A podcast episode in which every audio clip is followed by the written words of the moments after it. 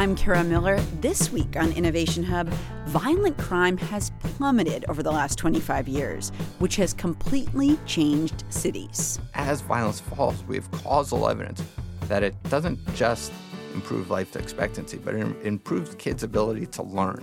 It improves kids' ability to find jobs in early adulthood. Then, despite what you've seen at the beach, sand is actually pretty scarce, and it's getting more scarce all the time. The stuff that's easy to get, just like with oil, the stuff that's close to the surface, close to where we need it to be, is mostly gone. And finally, the surprising world of mosquitoes on the subway. So these underground mosquitoes that live in, in one of the metro lines is is different, genetically different from the same species of underground mosquito that lives in a different subway line. That's all coming up next on Innovation Hub.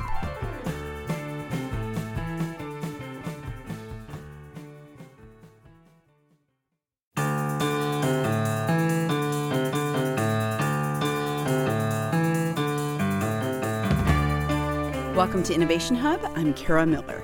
In the nineteen sixties, Americans flicked on their T V screens and saw what often felt like a wave of violence sweeping through the country. The Watts riots in L A, major unrest at the Democratic National Convention in Chicago, and on it went. Four days of rioting, looting, and arson rocked the city of Detroit in the worst outbreak of urban racial violence this year. Entire blocks of homes become infernos. At least thirty-six are killed, more than two thousand injured, and damage topped the half-billion mark. Lots of riots had specific triggers, like the assassination of Martin Luther King Junior Here's a C B S report on riots in Washington, D C the day after King was killed in nineteen sixty-eight. Three deaths have been reported in the Washington rioting so far. There are no details yet on the circumstances surrounding them. More than three hundred fifty persons have been treated for injuries, among them several policemen and firemen. And what many Americans worried was happening, a spike in crime, was indeed happening. Murder rates are often measured as the number of murders per one hundred thousand people. In nineteen sixty, there were about five murders per one hundred thousand people. By the mid nineteen seventies, that number had skyrocketed to ten. It was a huge shift, and the murder rate stayed high through the nineteen seventies, through the eighties.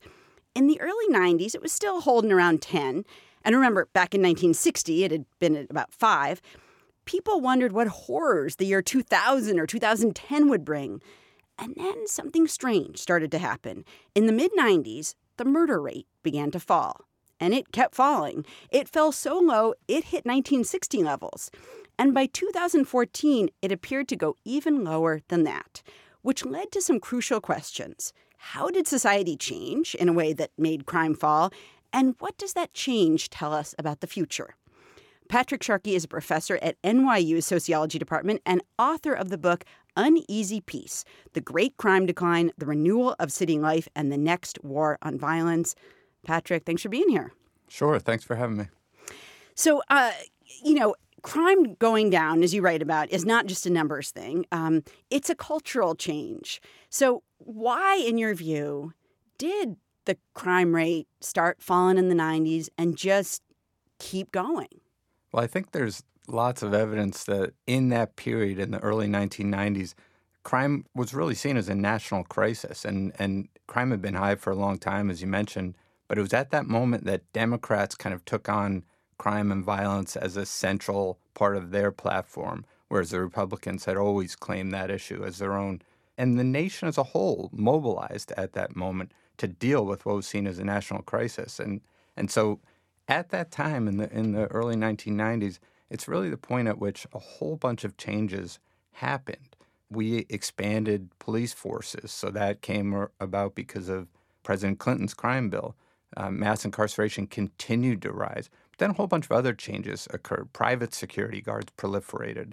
And what I argue in the book is that residents of the most disadvantaged communities, the places hit hardest by violence, also started to mobilize to deal with the problem of violent crime in their own communities. And as all of these changes kind of uh, happened at the same time, our urban streets changed. And, and the argument I make in the book is that that's really the explanation for why violence started to fall on a large scale at that moment. So, so you kind of identify three things there. One is the infusion of money in some ways, which is like hiring more police officers. The other was um, Clinton's crime bill. Uh, so that's a sort of legislative approach. Um, and and the other is this idea of people in the communities themselves getting involved. What precipitated that? Why, at that moment, did people say, I'm going to form an organization that's going to try to help stem violence in this neighborhood? Yeah, it's a good question. So uh, a big part of the answer is that the nonprofit sector had been starved for a long time, and, and there just weren't state and federal funds that were devoted to local community organizations. So with the reemergence of of funding for local community organizations, that played a big role, mm. and, and communities all of a sudden had access to, to new funding. But really larger than that, it was a mobilization. It was a kind of recognition that this problem had had reached catastrophic levels, and in the communities that were hit hardest, it was a crisis. It was an actual crisis, and, right. and so residents got together. They had been doing this for a long time, but there was really this expansion of local community organizations, mostly nonprofits, that came together during that time. And in the book, we present evidence this just hasn't been looked at as a primary factor causing the crime drop. But we generate national evidence to to make the causal case that this expansion of local community organizations actually played a causal role in reducing violence and should be seen as a central change that happened during that period. And when you talk about the uh, organizations that have the greatest capacity to control violence but have been uh, historically underfunded, what kinds of organizations are those?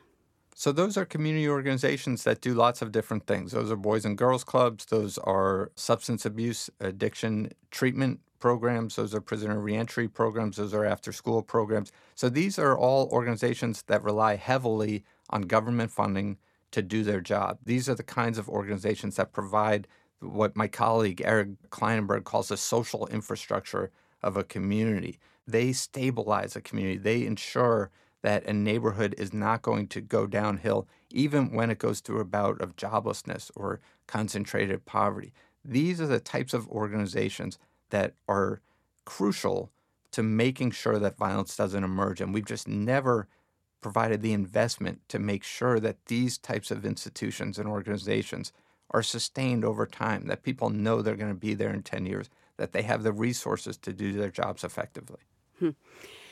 This might seem like a strange question, but in what ways uh, do you feel like the reduction in crime and the policies attached to that, the legislative policies, the hiring of more police, the putting more people in prison, in what ways do you feel like those things improve communities, and in what ways do you feel like those things harmed communities? Yeah, well, I think the most important consequence is that this collection of programs, uh, there's really strong evidence that together this set of programs reduce violence. And the benefits of the crime drop are enormous. So a big chunk of the book just focuses on the consequences of the crime drop, where I show very clearly that the most substantial benefits went to the most disadvantaged segments of the population. That's in terms of education, economic mobility, life expectancy, and so forth.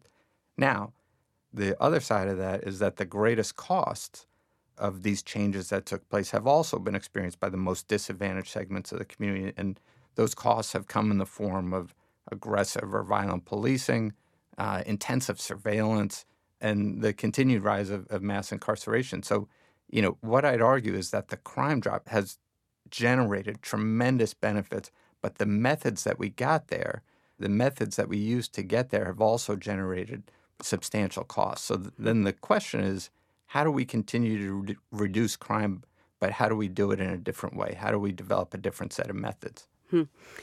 Um, one thing that you write about that really struck me is that uh, most Americans are not aware of this incredible drop in crime, that homicide rates uh, were cut in half between the nineteen nineties and two thousand fourteen.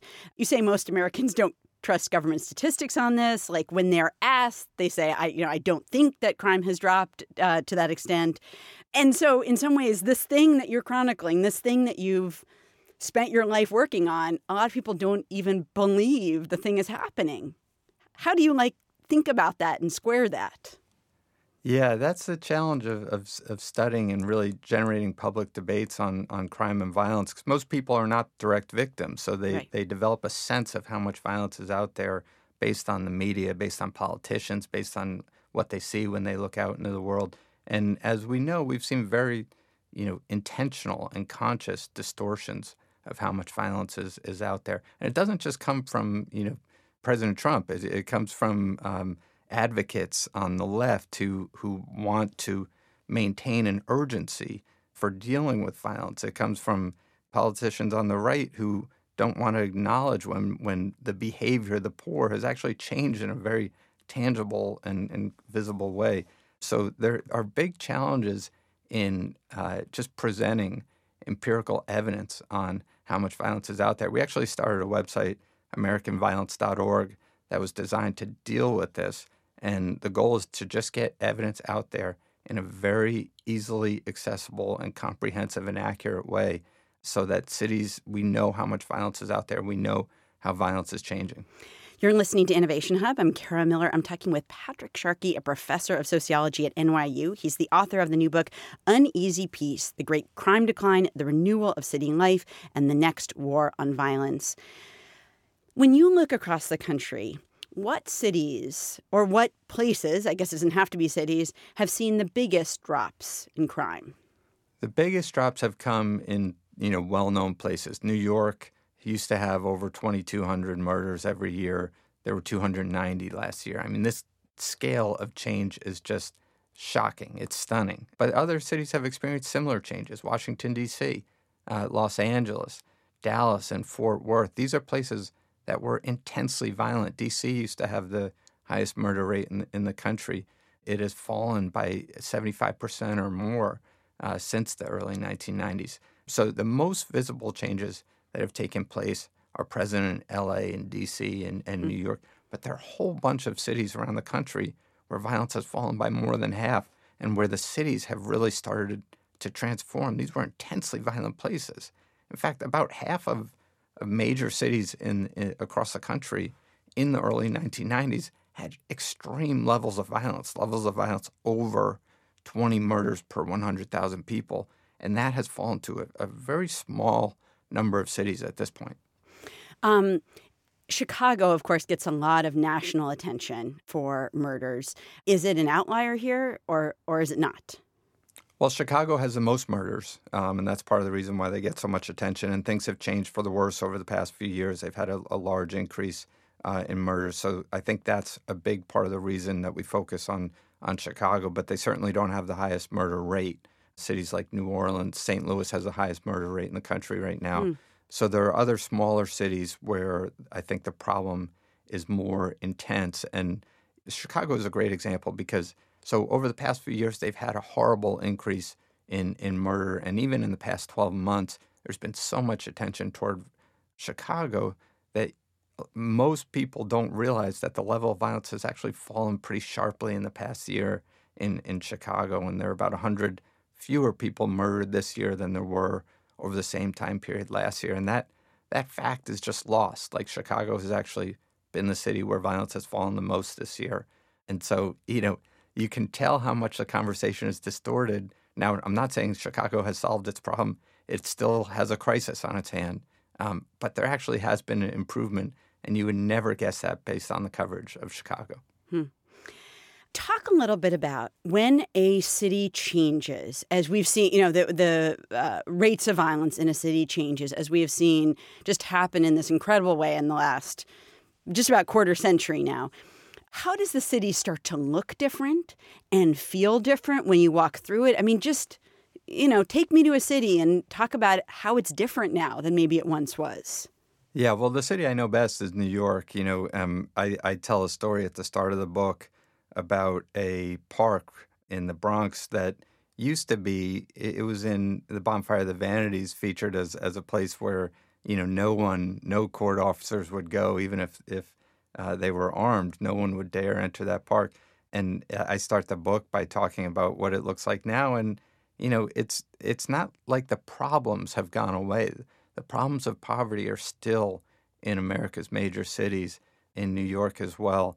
But they don't come with violence automatically anymore. So one of the major features of urban poverty back from the seventies through the nineteen nineties was that if you were poor and lived in a central city, you were constantly exposed to the threat of violence. That's still present in a lot of cities and a lot of neighborhoods, but it's no longer present all over the country. There are lots of places, like New York, where poverty no longer comes with the constant threat of violence. So it just changes daily life.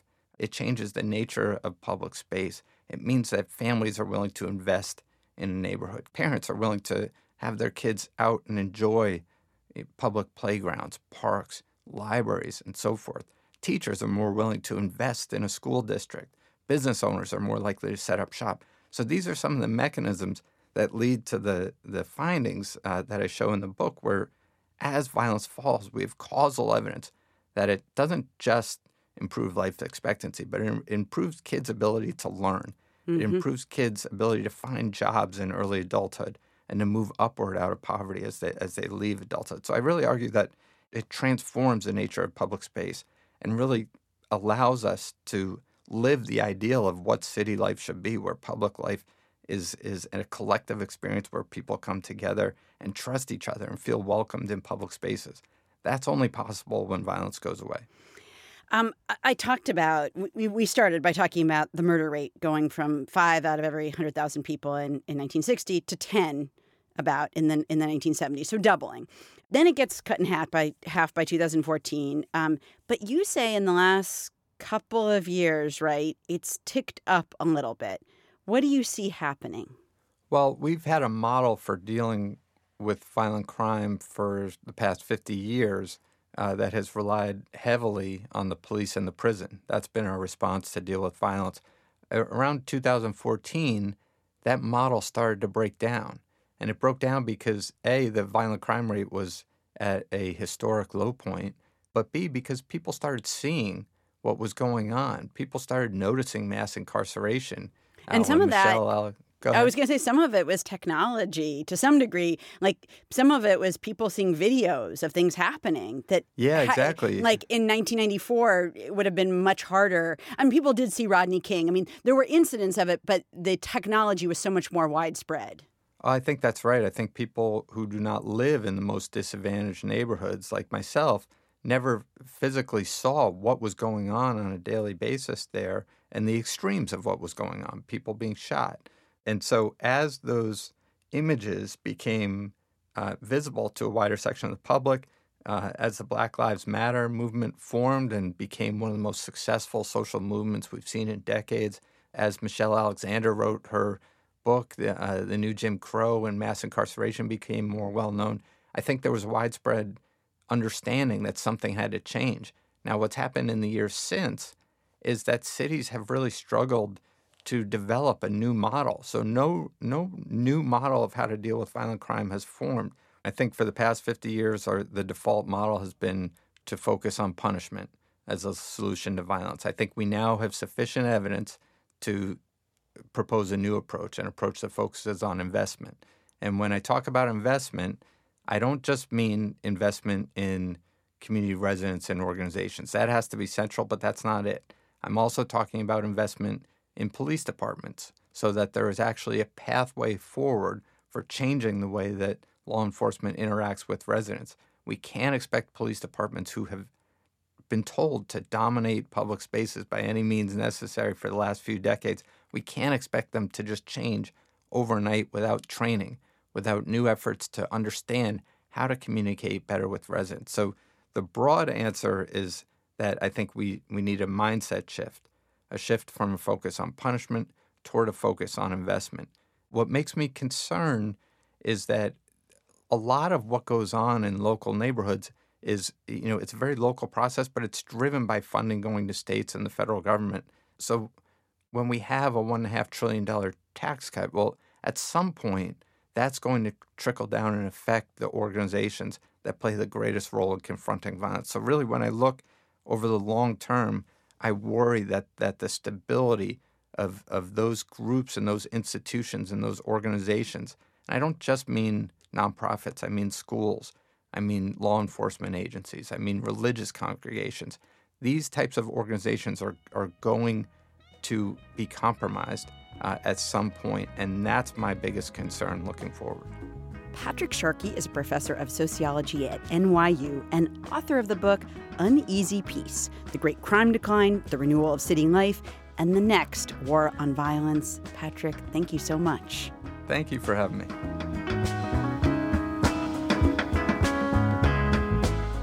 We've talked a lot about crime rates in various cities around the country. You can check out the numbers for yourself at Patrick Sharkey's website, American Violence dot org.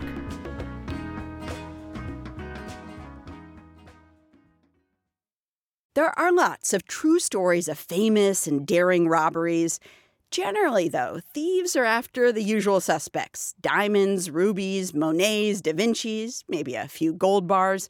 But as it happens, their horizons have now expanded. People are just stealing it from wherever they can get it that's, you know, close to somewhere where they can sell it. If you're on the hunt for some of today's most brazen, violent, destructive thieves, you can find them making off with something that's basically everywhere, something that might seem completely worthless. But be assured, it's worth a lot. The stuff that's really getting stolen, that's really causing all the problem, is just common, ordinary sand that's being used for construction. And the reason is just volume, because you need, I mean, to build just an average house, you need something like four hundred tons of sand. Right? To build a school, you're talking thousands of tons of sand.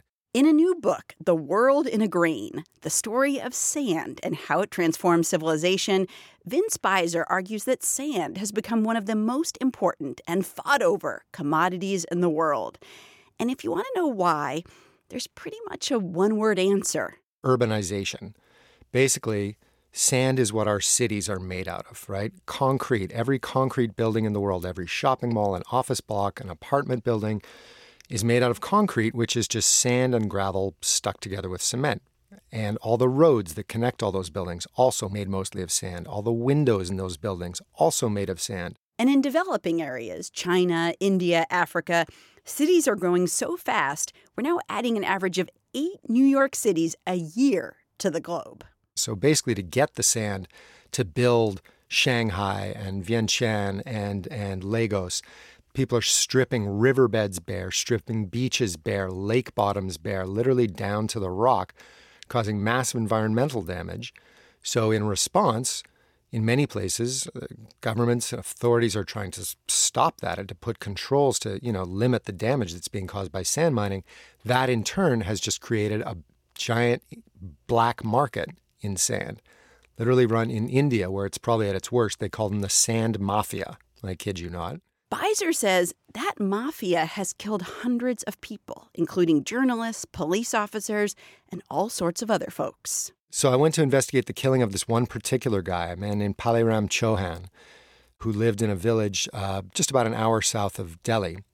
And what happened there was a local sand mafia, a bunch of thieves basically, came in and took over about two hundred acres of his village's land, ripped up all the crops, stripped away all the topsoil, and started digging out the sand to sell to builders in Delhi.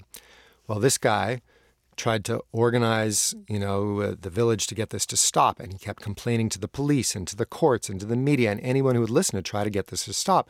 One of these guys said to him, "You're starting to really annoy us. Cut it out, or we're going to kill you." About a week later, three guys burst into his house and shot him dead in his bed. So how did we get here to a place of sand mafias and killings and thefts? How did the thing which is most abundant on the crust of the earth, something that seems so ordinary, so cheap, how did it become an object of desire? Well, like lots of things in life, it's an accident of timing. Back around nineteen hundred, a guy named Edward Ransome was working on building things with concrete. But concrete wasn't super attractive, and at first, he just couldn't get anybody to bite. People were like, why would we do that? We have bricks, we have, you know, stone. We have, why would we try this crazy new material? Right. So he had a hard, you know, he, he pushed it and pushed it and managed to get a few buildings built. And he had a few buildings in place when all of a sudden the San Francisco earthquake hits, nineteen oh six. The mm. city is completely devastated. Massive earthquake followed by a three-day fire. Most of the city is burned literally to the ground. But when the smoke cleared, there, you know, standing amid the ashes were, guess what? Edward Ransome's concrete buildings. Mm. because concrete is, you know, basically fireproof. Right. And that really got a lot of attention uh, around the country and around the world. People really started to look at this stuff and go, wow, this this stuff really works. Let's start using it. And from there, it just exploded with, you know, at a, at a speed that is just mind-boggling. One of the things you actually said that's striking, and one of the things you write about, is that just after the San Francisco earthquake, Thomas Edison is talking, and somebody's like, what's your next amazing invention going to be? And he says concrete houses, because basically he sees them as kind of miraculous. Exactly. I mean, people were, I mean, it was kind of the digital technology of the time. People were just starry-eyed over this new material that seemed like it could do anything. Right. And Thomas Edison was completely in love with it, decided he was going to build not only concrete houses, but concrete furniture, concrete couches, concrete pianos. A concrete couch sounds fantastic. I... Right? Super comfy. Who doesn't want to unwind on your concrete couch at the end of the day? Exactly, exactly. And, you know, pluck out a tune on the concrete piano when you're up for it. So he didn't get too far with that, but he did, uh, you know, he did build some prototypes. He did have a concrete piano that he sort of toured around. But it just kind of shows you how, you know, over the moon people were right. with this stuff. Because you think about it, it's so much easier to work with than basically any other building material that people have ever created. It's it's a liquid. You pour it into whatever shape you want. You leave it alone. You come back, and it's solid stone. Right, and it's not just buildings. It's the national highway system. I mean, it's just pervasive in ways that it's hard for us to even kind of wrap our minds around. Exactly. It's it's the highways, it's roads, it's dams, it's airport runways. I mean, it's, you know, it is literally, the concrete is really the foundation of the modern world. Like, right. You could not have the world we live in without concrete. And if that wasn't enough in terms of saying, like, how important sand is to us, like that it's this crucial element of concrete, it's also the foundation of making glass. So when you think about, like, you know, H J Heinz and the very beginnings of the packaged food industry, or delivering milk to people, or wine bottles, or beer bottles, or Coca-Cola, those things, like, you could not have done any of those things without sand.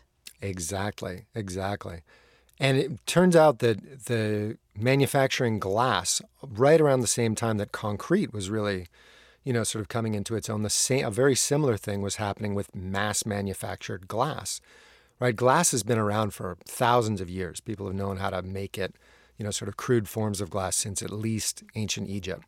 But again, it was, it was during the Industrial Revolution, late eighteen hundreds, there was a man in particular named Michael Owens who worked for a glass manufacturer in Toledo, Ohio, who invented a machine, the world's first machine for mass manufacturing bottles. And this made them the biggest bottle manufacturer in the world and made possible, just like you said, it completely revolutionized how we eat and drink. Because all of a sudden, in a way that was never possible before, you could put beer or ketchup or peanut butter or whatever you wanted in these containers and ship it across the country and keep it on your shelf for, you know, weeks and months. Completely change the way that we eat. Is the sand that's used in America, so like if a school was being built in, you know, in some town in the U S, does that sand come from America, or is it being potentially stolen from somewhere in India or whatever? Yeah, usually it comes from somewhere close by. As soon as you start having to transport it, the cost of using it goes way up. And this is why, a big part of why it's such a problem, is because you really need to get your sand from close to where you're building, whatever it is you're building. And if you are building a city of twenty million people like Shanghai, you, you need an awful lot of sand from very close by. So it means you're really st- you know, tearing up basically all the sand that's in the vicinity. And and I assume that ruins, like, farmers' land. And, I mean, that means you're tearing up the areas around Shanghai to build this vast city. I would guess that the people around Shanghai and the countryside around there aren't, like, thrilled that you're dredging their rivers and polluting them and whatever. Exactly. So, I mean, in, in the specific case of Shanghai, so Shanghai has just exploded in the past twenty, thirty years. They have added, since the year two thousand, Shanghai has built more skyscrapers than there are in all of New York City. Wow. Just since two thousand. Just since two thousand. Like, they are not kidding around. Right, right. And most of that sand came from the Yangtze River, came from the bottom of the Yangtze River, which is one of the most important waterways in China. And they did so much damage. Like, they were wiped, killing so many fish and causing so many riverbanks to collapse. People's homes and, and, and farmers' fields were collapsing into the river, that they've basically banned sand mining on the Yangtze River and moved it up a little further to uh, a lake called Lake Poyang, which is probably the biggest sand mine in the world right now.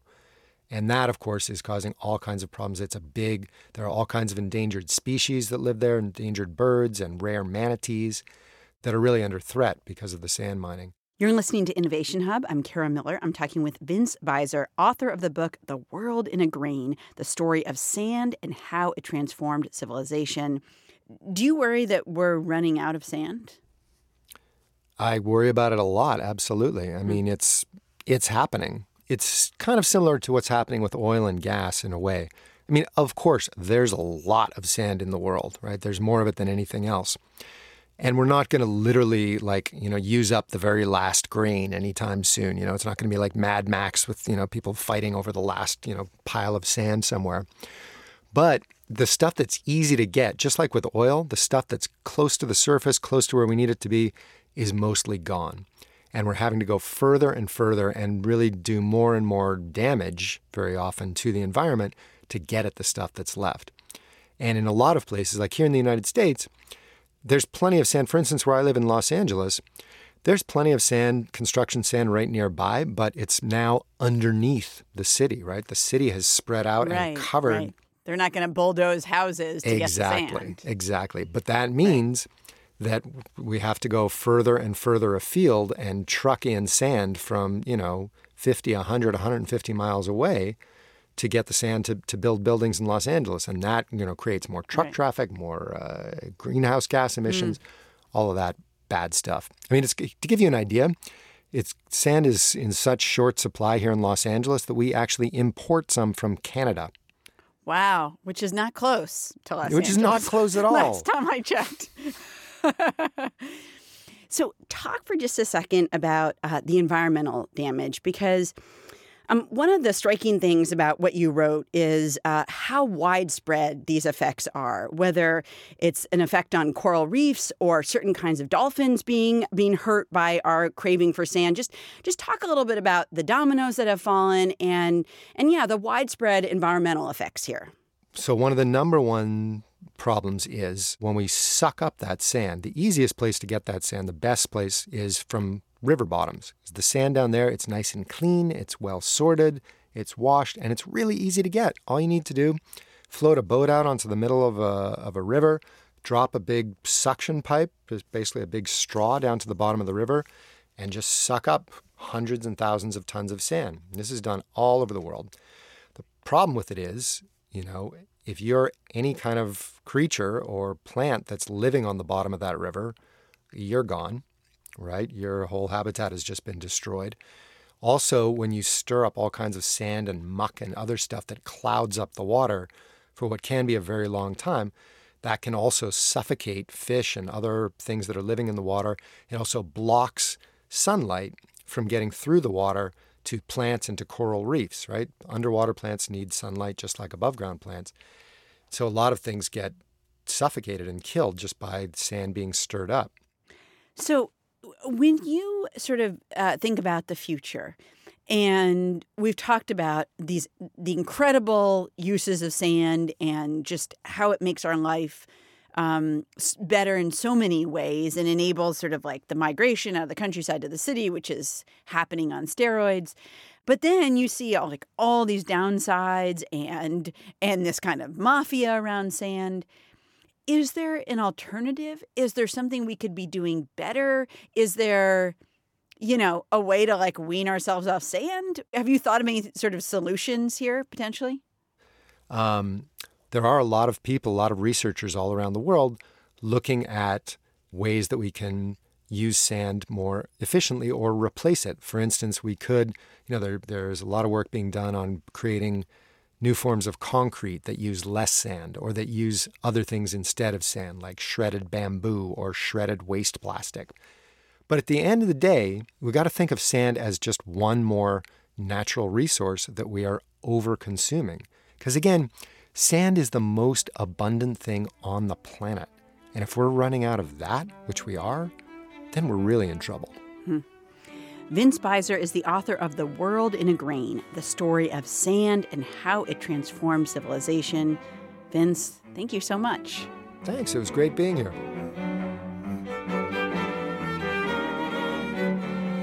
And one more thing here about sand, as if it wasn't desirable enough. It also turns out to be crucial to the creation of cutting-edge technology. We will have Vince Beiser explaining why there might not be a Silicon Valley if it weren't for sand. That's at innovation hub dot org. In nineteen forty and forty-one, when German planes were dropping bombs on London, many Londoners tried to get away. Some went to the countryside, some left England entirely, but others, for a whole host of reasons, couldn't get out of the city. And their refuge had to be a little closer to home. As a precaution against Germany's flying bomb, the city of London has opened five new and spacious underground shelters. Many of these underground shelters were in the city's vast subway system, and lots of residents soon realized there was a stealth group sheltering with them, and it was awfully glad they had headed underground. They've been studied in London, and they were also famous for the fact that they were biting the people who took refuge there, there during the Blitz, during the Second World War. So that's why people usually call it the London Underground mosquito, but it lives everywhere, all, all over the world. Evolutionary biologist Menno Schilthuizen says this very special sort of mosquito arose specifically to feast on humans.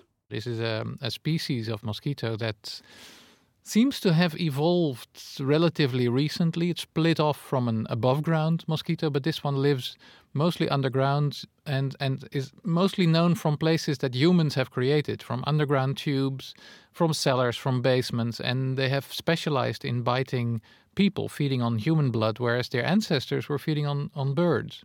Schilthuizen is a senior research scientist at Naturalis Biodiversity Center in the Netherlands, and he's the author of Darwin Comes to Town: How the Urban Jungle Drives Evolution. He says these mosquitoes are amazing examples of how something we think is slow and plodding and hard to see, evolution, can actually happen shockingly fast. The mosquitoes, as it turns out, didn't just change their food source or their habitat, they changed their mating rituals just for us. And their willingness to adapt to the weirdness of human cities doesn't end there. They have even more recent evolution, which which causes them to be different in different metro tubes. So these, these underground mosquitoes that live in, in one of the metro lines is is different, genetically different from the same species of underground mosquito that lives in a different subway line, because these lines don't, uh, there's very little connection between them. So these mosquitoes in one line, they...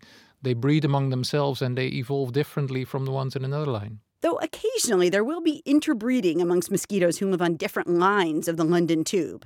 Scientists have studied this and concluded the only way this could happen is that mosquitoes transfer from one line to the other at Oxford Circus Station. So I guess they do occasionally change trains, but uh, it happens rarely, and that prevents these different uh, sort of sub-breeds of mosquitoes from mixing and merging. Schilthuizen says when human cities move in, lots of animals and plants just disappear. But the ones that adapt are using the evolutionary processes that Darwin described. And a few lucky members of their species have mutations that help them survive city life.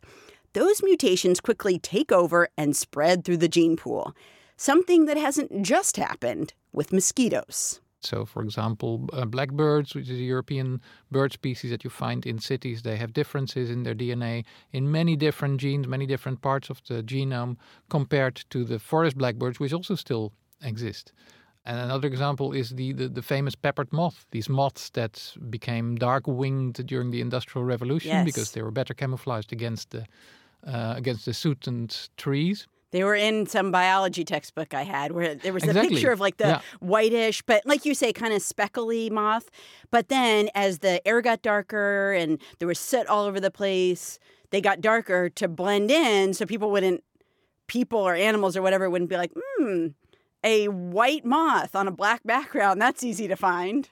Exactly. That's what that's what a lot of birds were thinking, and they right. and they picked off the ones that were easily visible, and that caused the evolution of this this mutation. And we now know since two years which exactly which gene was involved. Hmm. Uh, it's a particular gene that is sort of a switch that changes the coloration of the wings of the of the moths, and they can actually calculate backwards by very uh, exact genetic analysis when this mutation took place, and they pinpointed to eighteen nineteen, which is exactly at the start of the Industrial Revolution. So that's a case where we can really study how that mutation took place, how it spread, and how it also disappeared, because in the nineteen sixties, nineteen fifties and nineteen sixties, uh, the, the Clean Air Acts were introduced in, in England and in the, in the U S probably as well, which forced factories to clean up their fumes. So the, the trees became lighter again. The advantage of those dark-winged moths disappeared and they became white again. So you see this, this evolutionary seesaw taking place over one and a half centuries, which is which is beautiful, but it's it concerns only a single gene. So it's very, very simple, very minimal evolution. Do you think that the reason we think evolution takes a really long time is because we think about the evolution of people, but when you talk about something like bugs that live and die so quickly, they can iterate so fast and get to a more advantageous like form of themselves very quickly? Yeah, that's a good point because, um, of course, the, the generation time, the time that it takes from one generation to the next is sort of the evolutionary clock speed, you could yeah, say. Evolution, yeah. You can only see the effect of natural selection in the next generation. And if that next generation only appears twenty years later, then evolution works more slowly than if the next generation is there in a few months. So many insects have two or three generations per year, whereas humans reproduce about one hundred times as slowly. So yes, many species that have these short generation times can evolve faster than we can. You're listening to Innovation Hub. I'm Kara Miller. I'm talking to Menno Schilthuizen, the author of Darwin Comes to Town: How the Urban Jungle Drives Evolution. So I've got to ask you about what, at least in the U S, was a very sort of famous or notorious event. Uh, and it was the uh, pictures beamed, at least around this country, of Pizza Rat um, in the New York subways, this rat that was, you know, going through the subway with a slice of pizza, as you do if you're a New Yorker. And um, and I wonder how that picture struck you and what it said to you. Well, it's, I mean, it, it looks like there's similar pictures of, you know, a, a fox in, in, uh, in London standing in the street and it, looking as if it's waiting for an A T M, in a queue for the A T M. So you have these these these really funny pictures of urban animals that are behaving like like like completely normal, sanguine urbanites. Right. Of course, in, in the case of the rats, yeah, they're really urban animals and they feed on human food, uh, including pizza slices. And in a, in a few cases, we we actually know that they have evolved their digestive system to deal with this this new type type of food. There's a there's a, a, a mouse. Uh, also in New York, um, but not like the domestic mouse, but a wild mouse that lives in, in Central Park and in some of the other large parks in New York City, which has evolved since the time that it became marooned in those parks, because it used to live, of course, in the forest that was there before the city was built. Since that time, they have evolved to suit the particular characteristics of the park that they live in. And in Central Park, that which is the most heavily visited park in New York City, that means that they have they have changed their digestive system to, to deal with very fatty foods, for example, and also with a toxin called aflatoxin, which is a toxin that is produced by fungi that grow on discarded peanuts. Because these these animals are, are not feeding on their natural diet anymore, but they're feeding on discarded peanuts and other junk food, and they have evolved, they have, by natural selection, changed their ability to deal with this completely different diet than they had been used to in the centuries before. Hmm. And how does it work? Like, what is the mechanism by which um, a mouse that lives on sort of uh, pretty lean, natural stuff out in the countryside somewhere, that that mouse comes to over, I don't know how, what kind of period of time, Um, comes to live on donuts and, you know, peanuts that people drop and muffins and little bits of pizza. Like, h- how mm-hmm. does that happen?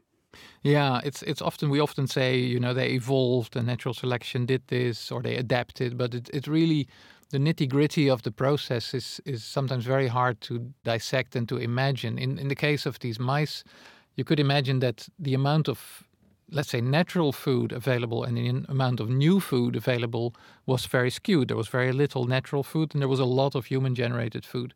So any mouse that had a mutation that allowed it to deal with this new food, which the, the, the old-fashioned mice may have got sick from, for example, and died, any mouse that has a mutation that allows it to survive on this new food would be able to produce more offspring, which would spread that particular mutation, that gene, and over generations this process would happen all over, over and over again, leading to these new mutations, these changed genes, from taking over the gene pool of these old mice. And the mouse itself, the population, would slowly change bit by bit so that the new mice that are living there now are completely different from the ones that were living there to begin with. Right. Right.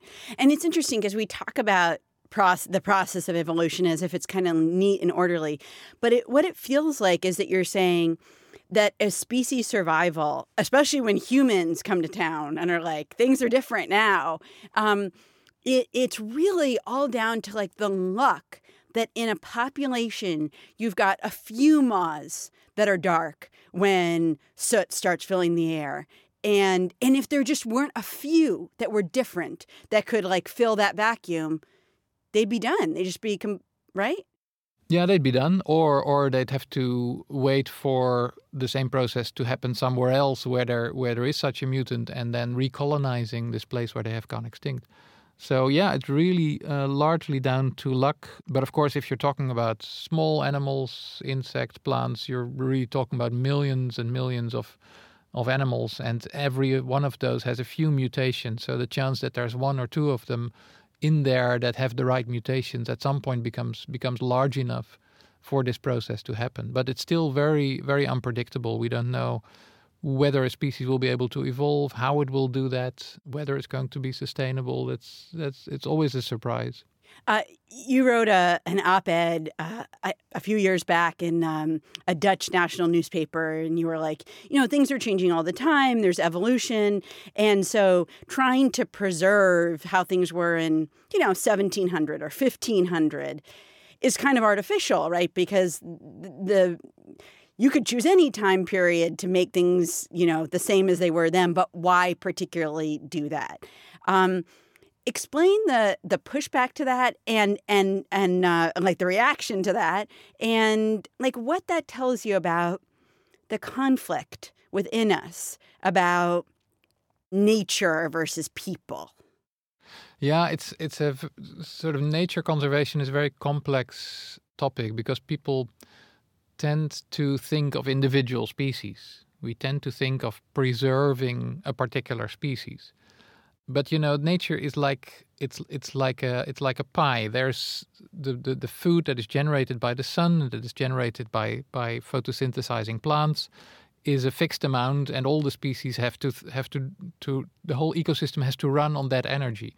When I when I say nature is evolving, nature is changing, and we see this happening in, in, in cities especially, of course, what I mean is that I don't think we should use that as an excuse to to convert the environment into a completely human-dominated area, but that we should rather focus on preserving a well-functioning, rich ecosystem and not worry so much on ex- about exactly which species are living in that ecosystem. Menno Schilthuizen is a professor of evolutionary biology at Leiden University in the Netherlands, and he's the author of Darwin Comes to Town: How the Urban Jungle Drives Evolution. Menno, thank you so much. Thank you very much. We've got another fascinating story of adaptation at our website. It's about a couple of species of fish that somehow figured out how to live alongside toxic chemicals, P C Bs. In some ways, their resistance to toxins is a good thing. In other ways, not so much. We've got more at innovation hub dot org. Thanks to the people who helped put together this show, associate producers Mark Solinger and Mark Filipino, and engineer Doug Sugarts. From P R I and W G B H Radio, I'm Kara Miller, and this is Innovation Hub. P R I, Public Radio International.